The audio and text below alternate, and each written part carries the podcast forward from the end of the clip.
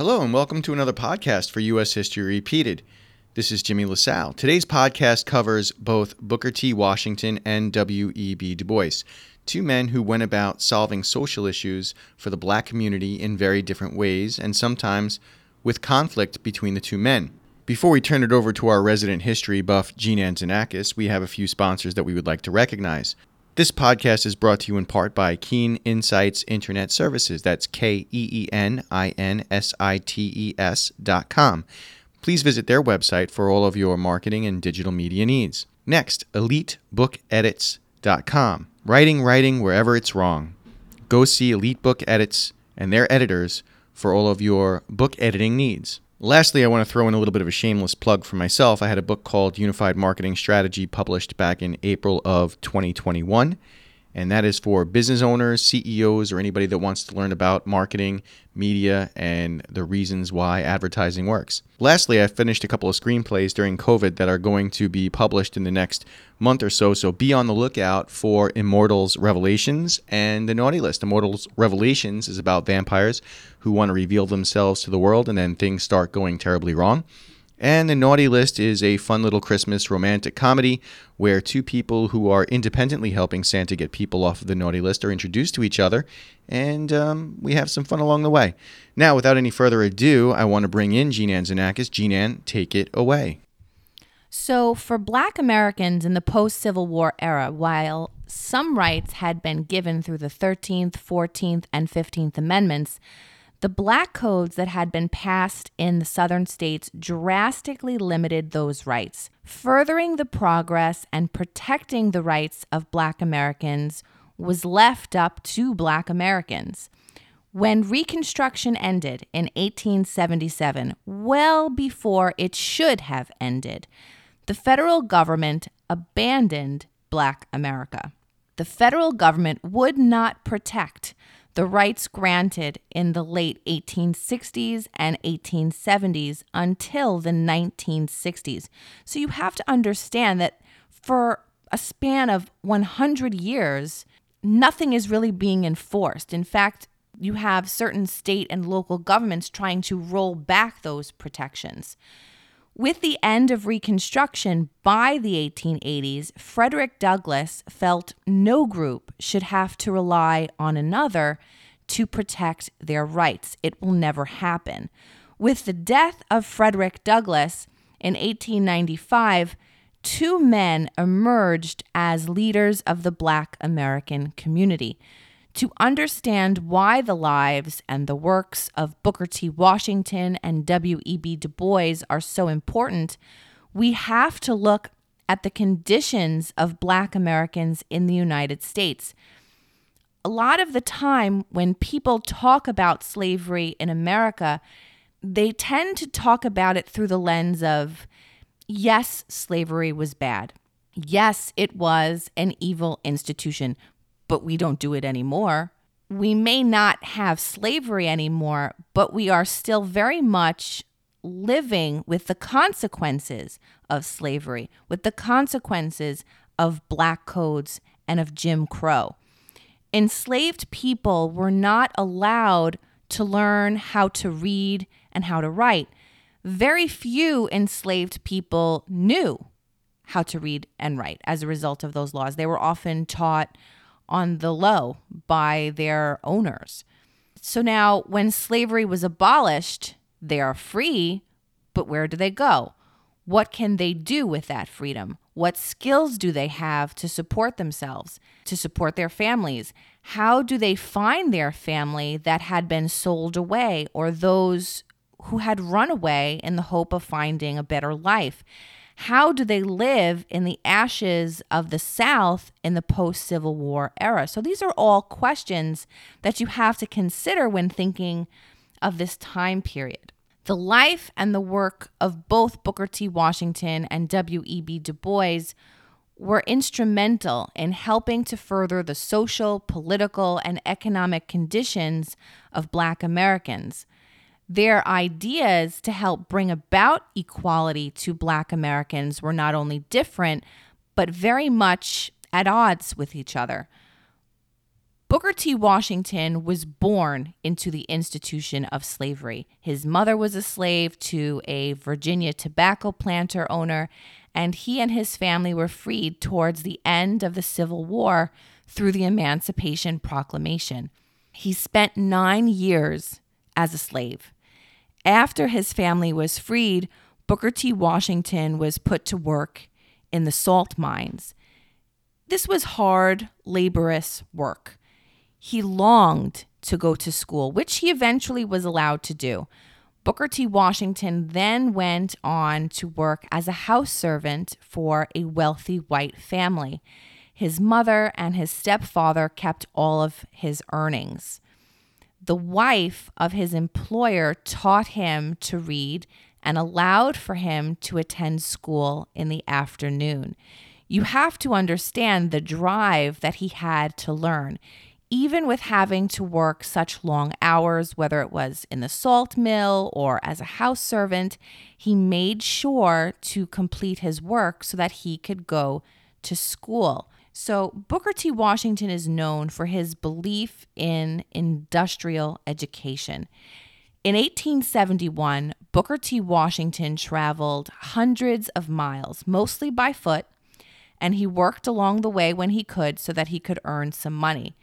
In his book, Up from Slavery, which, if you haven't read it, it's wonderful, Washington describes how he overheard people talking about this institute and he was determined to go there and learn.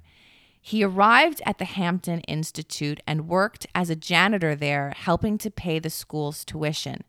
He studied there for three years. The Hampton Institute was started by General Samuel Armstrong, who had served in the Union Army during the Civil War, fighting in a number of important battles, and he quickly rose up the ranks. He led a unit of black soldiers, which at the time was referred to as USCT or United States Colored Troops. His experience with training and working with black soldiers during the Civil War inspired him to join the Freedmen's Bureau and to also open up a school to educate Black Americans. The Hampton Normal and Agricultural Institute was created in 1868. In our podcast on social reform movements of the 1840s, we discussed the normal schools established by Horace Mann. This school was for the training of teachers and skilled labor. The goal was to create a steady supply of Black educators who would then go and be able to teach other children and young adults the skills that they would need to prosper. This school is now known as Hampton University, and you can learn more about it by going to hamptonu.edu. Booker T. Washington was their most famous student and not only went on to teach at the Hampton Institute, but was hand selected by General Armstrong to be the first principal of a new school that was being created in Alabama, a school known as Tuskegee Institute. So the young, determined man who traveled hundreds of miles for a chance at an education and arrived with 50 cents in his pocket was now going to be in charge of the new school. Tuskegee Institute in Alabama was created, well, it started out as an agreement between a former slave, a man by the name of Lewis Adams, and a man hoping to be reelected to the Alabama state legislature. In exchange for helping to secure the black vote in the area, the state legislature would pass a bill creating a charter for what would become known as the Tuskegee Institute. Started by a former plantation owner and a former slave, Tuskegee Institute started off in a small building that, when it rained, the water would pour in. And over time, would evolve and grow into one of the most important historically black colleges in the country. Booker T. Washington purchased a 100 acre plot of land that was once a former cotton plantation. So, where once people were enslaved, now you have people who are getting educated. Over time, through donations from wealthy benefactors, the campus grew.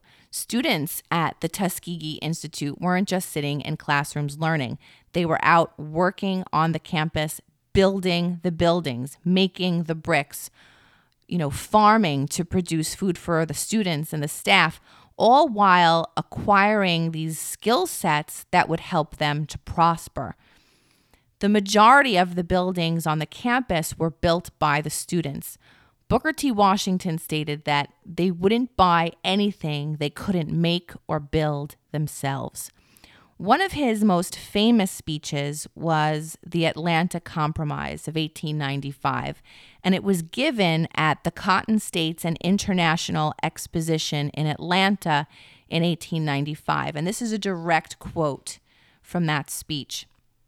Booker T. Washington states Our greatest danger is that in the great leap from slavery to freedom, we may overlook the fact that the masses of us are to live by the productions of our hands, and fail to keep in mind that we shall prosper in proportion as we learn to dignify and glorify common labor, and put brains and skill into the common occupations of life, shall prosper in proportion as we learn to draw the line between the superficial and the substantial no race can prosper till it learns that there is as much dignity in tilling a field as in writing a poem. It is at the bottom of life we must begin, and not at the top. Nor should we permit our grievances to overshadow our opportunities. You know, I think that's an interesting story and maybe a cautionary tale with people who perhaps take education for granted today and the cost of college education and people not going to trade schools. That last quote about tilling the land and, and taking pride in that as well is um, is key. Any any skill set that you can develop is is a big deal. And look what they had to do in order to acquire it back then. I think some of the educational opportunities are taken for granted in today's day and age yes, you know, I, I definitely agree with you. And, and I think Booker T. Washington, you know, he walks those hundreds of miles, not knowing if he was going to be accepted. And he sees the importance of it. And further down in that speech, you know, he basically says, don't look to the north to gain what you need. Cast down your buckets where you are work to better yourself, improve your surroundings, prove your ability. Now, you have to understand that was for the time period. You know, today, if somebody said that to a group of people, it would not go over well. You know, you have to prove your ability. We have to wait. We have to kind of ease in. But he's in this mindset of it's more important for us to be able to earn a dollar as opposed to where we are able to spend that dollar. So the white members of the audience, a former slave, a black man, an educated black man, he's giving this speech, a very well spoken black man. You know, this was not something that white Southerners saw every day. And he addresses them directly within the speech, too. And he encouraged the hiring of blacks as opposed to hiring newly arrived European immigrants. And he states, and again, this is another direct quote from that speech as we have proved our loyalty to you in the past in nursing your children, watching by the sick bed of your mothers and fathers, and often following with them with tear dimmed eyes to their graves, so in the future, in our humble way, we shall stand with you with a devotion that no foreigner can approach, ready to lay down our lives if need be in defense of yours, interlacing our industrial, commercial, civil, and religious life with yours in a way that shall make the interests of both races one. In all things that are purely social, we can be as separate as the fingers, yet one as the hand in all things essential to mutual progress. So he's giving this message to white America as well. And he's saying, I'm not looking to rock the boat. We can still be separated, but we can still belong on the same hand. We can still be educated and not pose a threat to you. So think of Booker T. Washington's perspective as being economic self help. He points out the perspective that the majority of white Americans in the South and in the North held in regards to equality to desegregation, education, um, employment opportunities, voting rights, just to name a few of the obstacles that were put before Black Americans. Even Darwin's theory of evolution helped to embolden racist views. He recognized the difficulties Black Americans faced and says, don't worry about that now. We, we as a people, we as a group, we need to focus on bettering ourselves first. We need to focus on educating ourselves and our youth. We need to focus on providing for ourselves, to own land, to build a home, to learn, to learn how to farm, to learn skills that will allow us to earn a wage. Social advancement was more important to him than securing uh, you know civil or political rights and he felt that through industrial and vocational training black americans could improve their lives now you also have a number of critics of booker t washington some black some white critics and you know there were some black Americans who viewed his politics as being dangerous. Booker T. Washington wrote his first of many books, Up from Slavery, in 1901. Now, while he advocated for vocational training and spoke out against agitating for full political and civil rights, Booker T. Washington did quietly help to fund court cases that would help to bring an end to segregation and limits of voting rights. He was an advisor to U.S. presidents and a leader within the Black American community until his death. For people who aren't, you know, history aficionados, as we would say, right? They don't know that Booker T. Washington was supported financially later on in life by Andrew Carnegie, Carnegie donated money for a library to be built on the campus and later sent an endowment of $600,000 for the Tuskegee Institute, stipulating that money be set aside to provide for both Booker T. Washington and his wife so that they were provided for and could dedicate their time to their mission. At the end of a letter Carnegie wrote, and this is a direct quote from that letter, History is to tell of two Washingtons, one white, the other black, both fathers of their people. And I love that quote. He helped to found the National Negro Business League with help of donations from Andrew Carnegie. Um, the purpose was to promote the development of both black owned businesses and communities.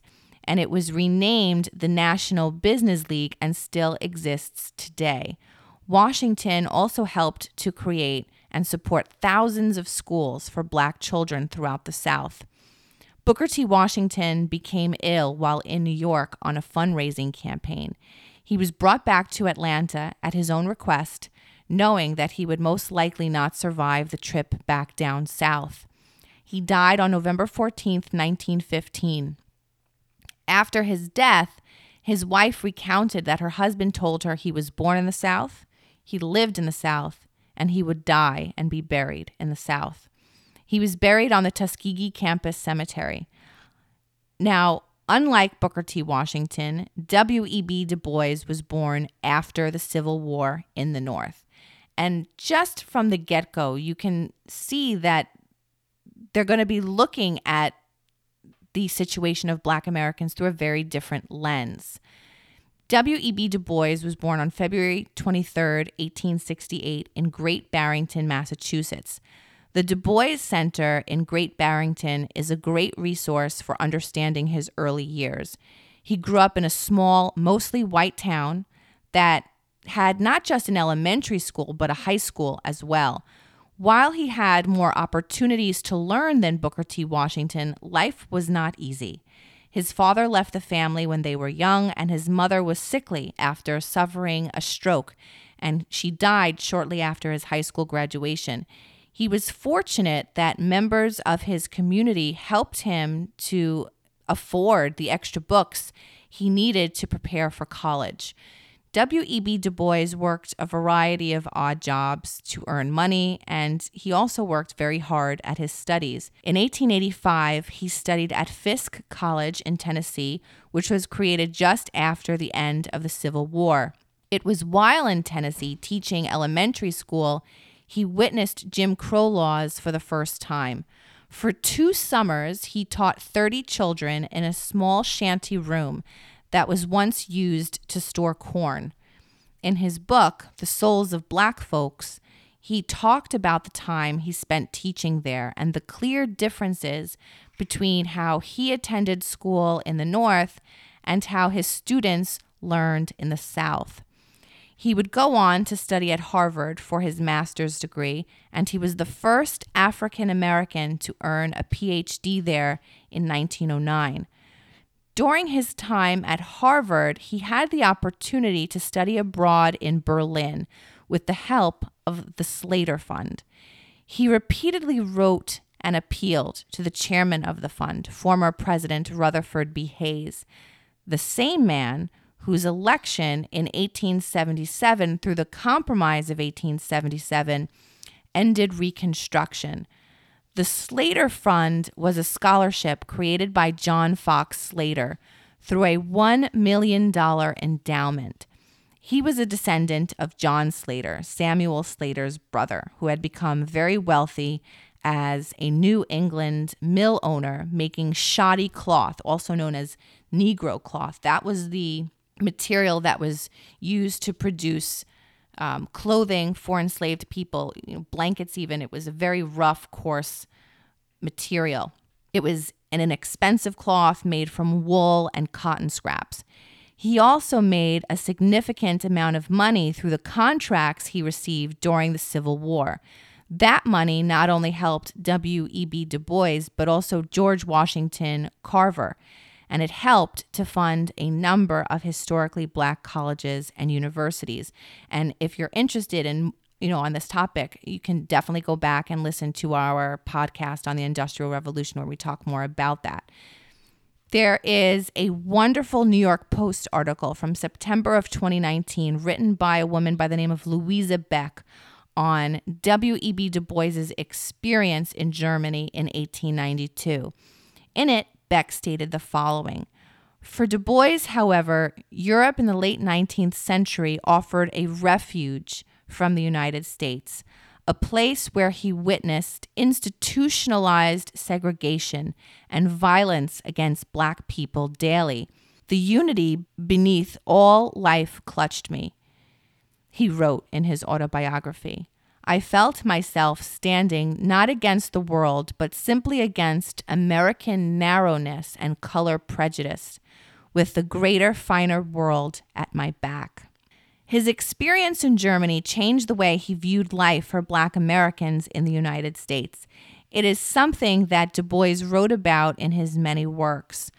Du Bois was a lifelong learner and a scholar. He would write hundreds of essays and over 20 books, his most famous being The Souls of Black Folks, which is excellent.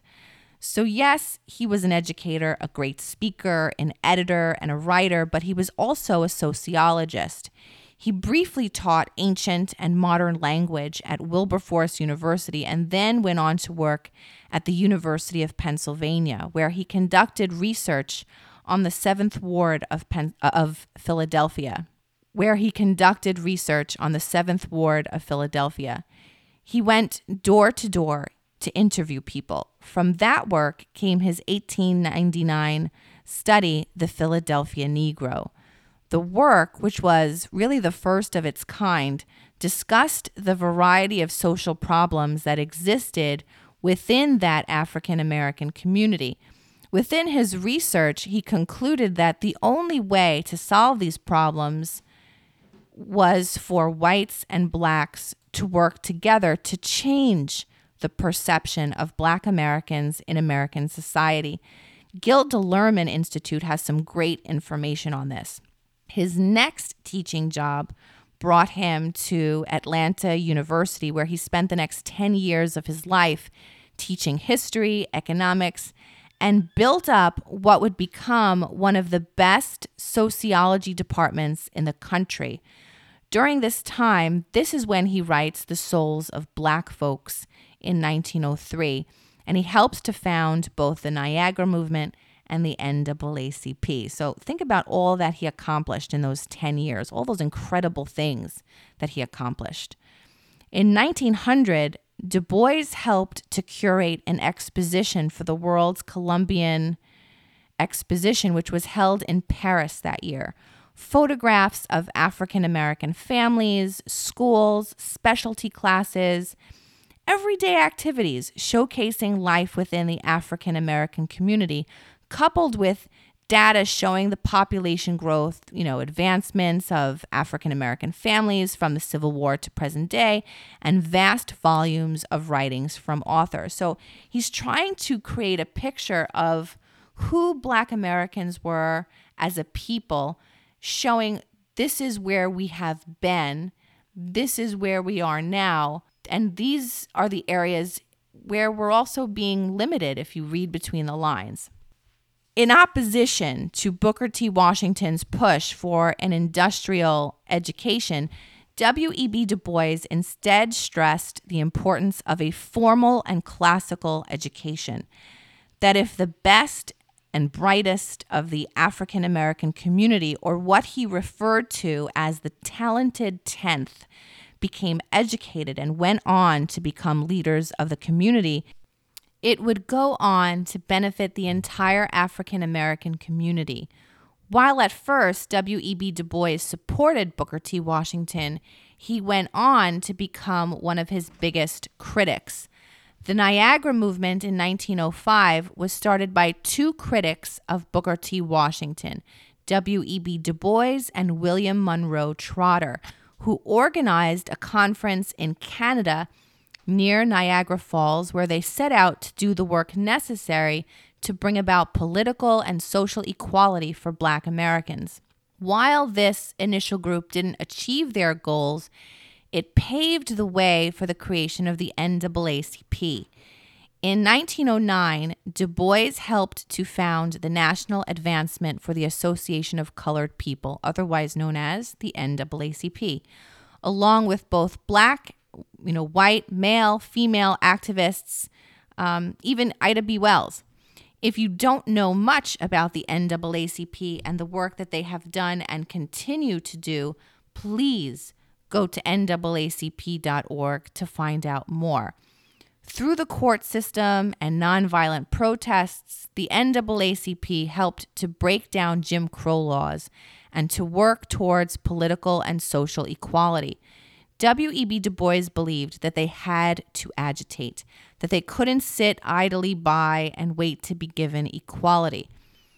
In 1911, the NAACP issued its official mission statement, and this is a direct quote from their mission statement to promote equality of rights and to eradicate caste or race prejudice among the citizens of the United States to advance the interests of colored citizens, to secure for them impartial suffrage, and to increase their opportunities for securing justice in the courts, education for children, employment according to their ability, and complete equality before law.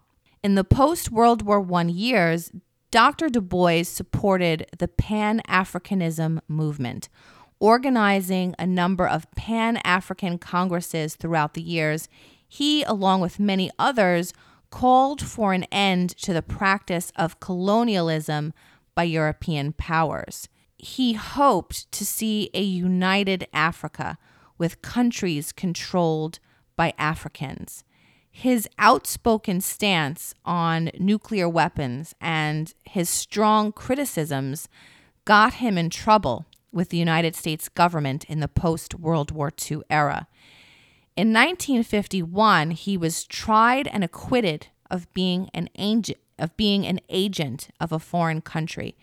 So, if you know your US history, you know the 1950s in America is in the midst of a red scare, very much anti-communist. So, just the subtle suggestion that one was a communist sympathizer was enough to ruin one's career, which it did for many people, including Dr. Du Bois.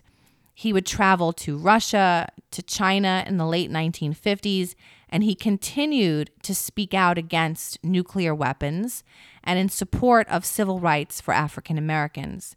He joined the Communist Party in 1961, and that same year, at the invitation of President Kwame Nkrumah of Ghana, he went at the age of 93 to go and live with his second wife in Ghana, where he remained for two years until his death.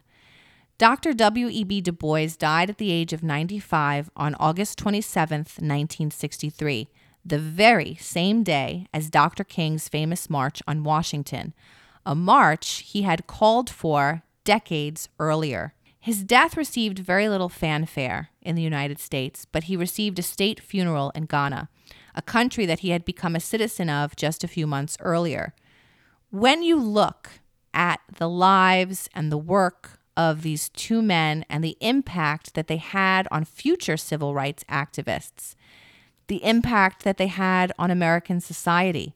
After Reconstruction ended so abruptly, it was up to Black Americans and Black Americans alone to protect their communities from Jim Crow laws, from segregation, to lift themselves up out of poverty and to provide opportunity to create and support historically black colleges and universities that were beacons of hope at a time where segregation, a separation of the races that was inherently unequal, these two men who had very different approaches each tried to better the world in which they lived. Thanks for listening to U.S. History Repeated. Follow us on Facebook, Twitter, Instagram, and Parler. Visit our website at ushistoryrepeated.com and subscribe to our podcast. There's always more to learn. Talk to you soon.